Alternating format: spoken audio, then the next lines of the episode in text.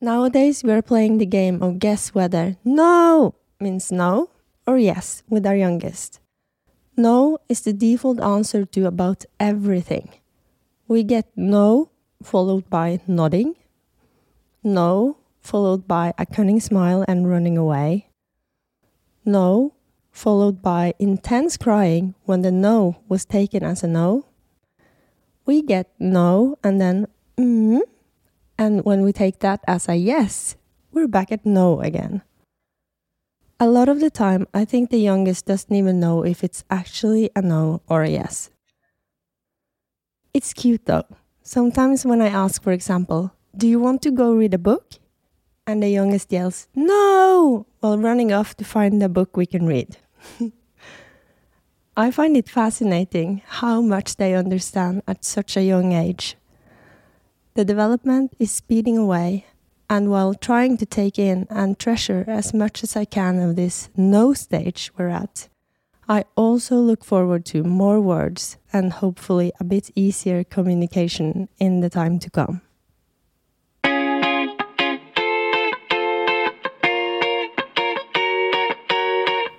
Hi, I'm Solveig, and I'm so happy that you're here with me. Want to start out by saying that I'm so humble and grateful that I'm able to sit here and vent about my life problems and struggles, while other people in other parts of the world are fighting for their lives.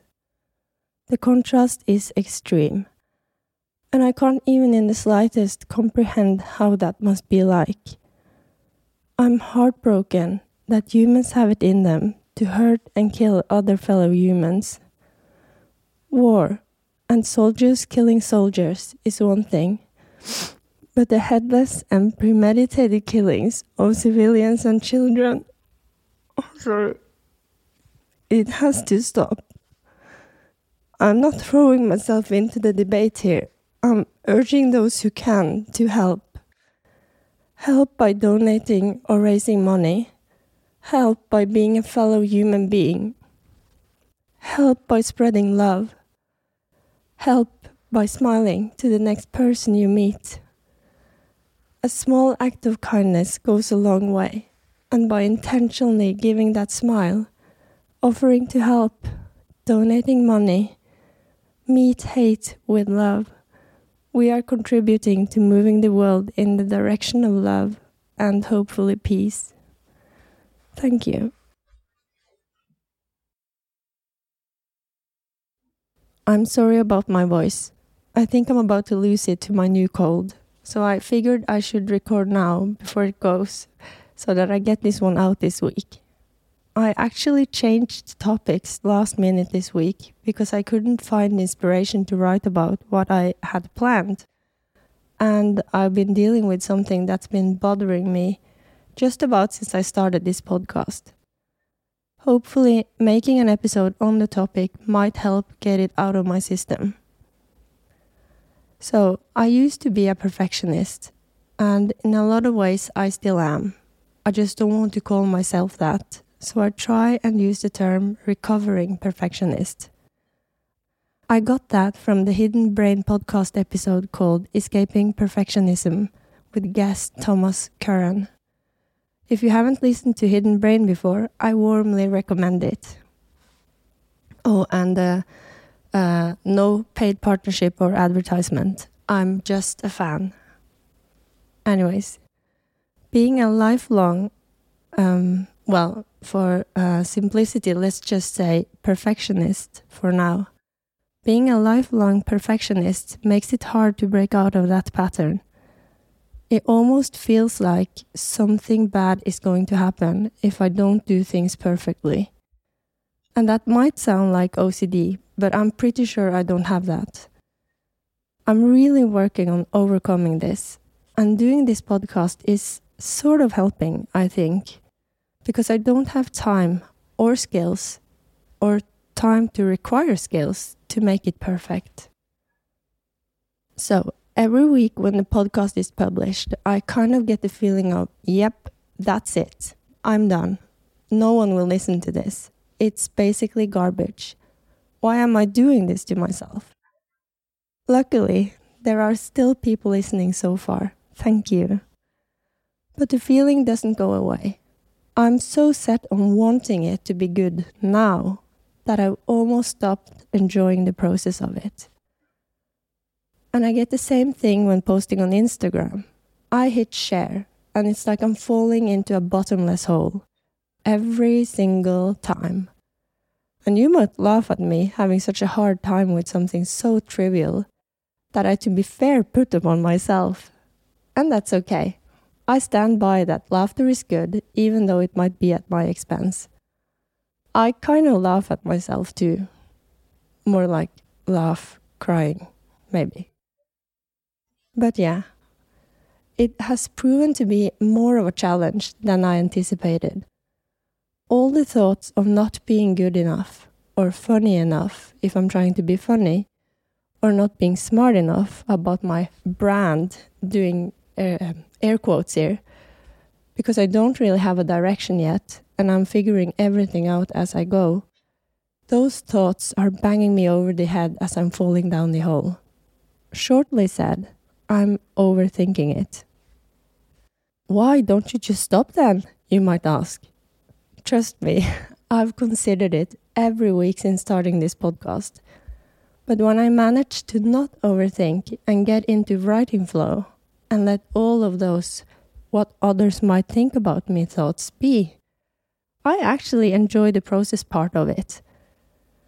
As I've talked about in an earlier episode, I enjoy the creative process writing is, and I feel like I'm growing a little bit every time I reflect while writing. And the thought that someone out there might find inspiration or help or comfort in listening to this fills me with warmth and excitement. And then it's easy to keep going. Or easier is probably more accurate to say. This is incredibly rewarding for me in so many ways. And even though I struggle with the perfectionism and overthinking now, the upsides of doing this still weighs heavier than the downsides. And eventually, I will get the hang of it and become more comfortable doing it. And I will get to a place where I manage to overthink at least much less and not having to fight an inner battle for every little decision I'm making. I try and remind myself that this is a process, not a flick of a switch. I must anticipate setbacks, hard times, and hard work but that gives me the opportunity to learn and grow. If I zoom out now, I can think of the perfectionism and overthinking as something to be grateful for. Because without them, I wouldn't have the opportunity I now have in front of me. The opportunity to learn from my journey of recovering from perfectionism the opportunity to shift my thinking patterns and grow out of the hold that overthinking has on me now. This week, I've been really hard on the I don't want to do this anymore thoughts. And it's not only because of the perfectionism and overthinking, it's also hard to see that I'm not reaching out to many people yet. And this is a bit difficult to admit to as well. I didn't think the numbers would be that important to me, honestly. Maybe it's because I care about this so much.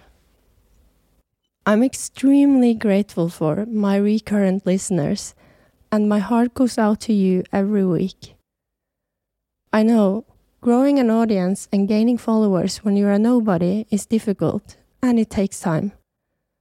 And I haven't exactly made things easy for myself wanting to do this but not wanting to show my face. I'm not good at asking for help. Actually, I by default think I have to manage everything by myself.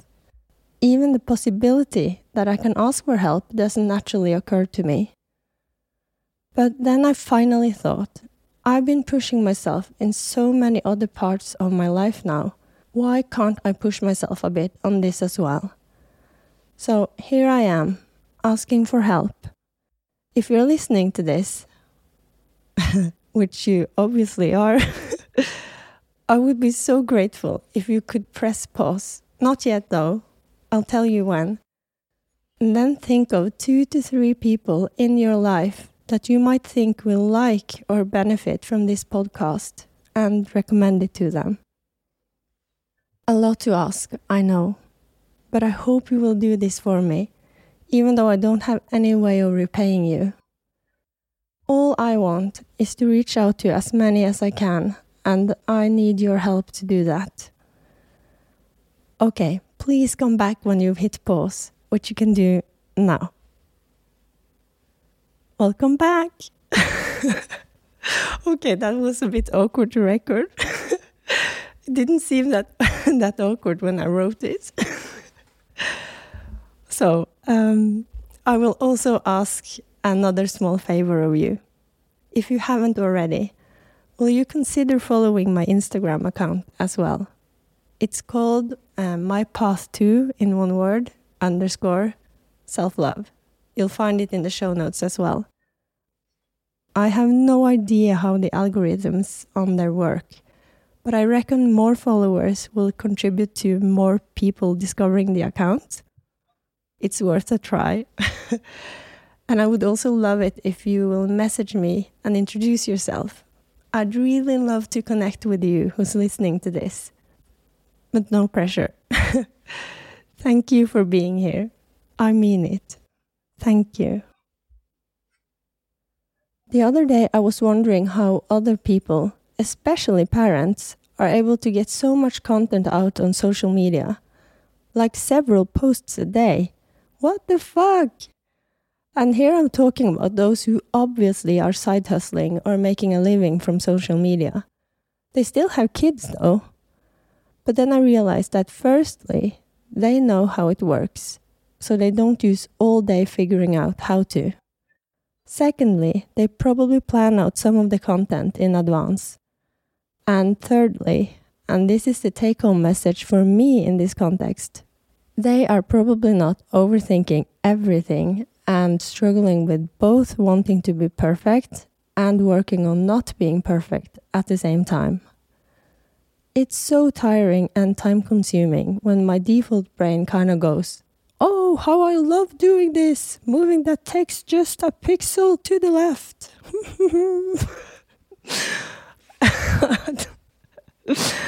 uh, I don't know why my default brain has that kind of voice. Anyways, uh, my recovering perfectionist brain goes, You move that text right back. It doesn't need to be perfect. We are aiming at good enough. And will you just stop looking for the perfect music already? There is no such thing as perfect. Yeah, I've got inner dialogues like that going all day. Not only related to social media posting and working on the podcast, I also get it while cleaning, folding laundry, shuffling snow, writing by hand, braiding hair. The list goes on and on and on a lot of the time, I'm sort of compassionately pushing myself to be sloppier, just as a practice so that I train my brain to tolerate gradually more sloppiness and showing myself that the world doesn't end just because I didn't fold the towels identically. And here I want to add that I actually enjoy folding the towels and everything else as perfectly as I can. then I really enjoy myself, believe it or not. Quite sad, right? But I've come to terms with my weird preferences for what having a good time might be like for me. In our house, it's almost like a loving gesture when my partner carries the clean, unfolded laundry from the basement and leaves it for me.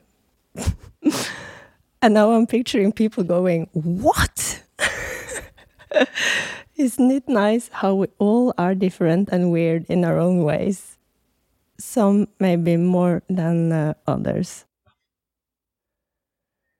While I'm talking about laundry, it's a good opportunity to highlight another aspect of perfectionism that I struggle with so much, and that's procrastinating. It can be a typical side effect to perfectionism, I often put off starting on tasks because it gets too overwhelming. I want to do it perfectly, but when I can't see how I'll get through it, or how to tackle it, or it's just a lot of work, so it will take a lot of time to get through, the overwhelm kicks in and it's so much easier to just not start. And before I got more insights into what perfectionism really is, I actually thought that I was downright lazy and that there was something else wrong with me. I told myself that I wasn't smart enough or clever enough or that I didn't have what it takes.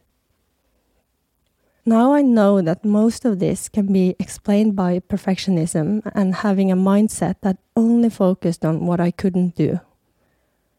I'm working hard on changing that mindset. Um, and I guess more on that in a later episode. Also, every task I do start but don't manage to finish in one go, it's a very high probability that I don't finish those tasks not really talking about small everyday stuff here, but bigger tasks. Of course, I also procrastinate those everyday tasks as well, like folding laundry. I love doing it, but it's the getting started part that's challenging.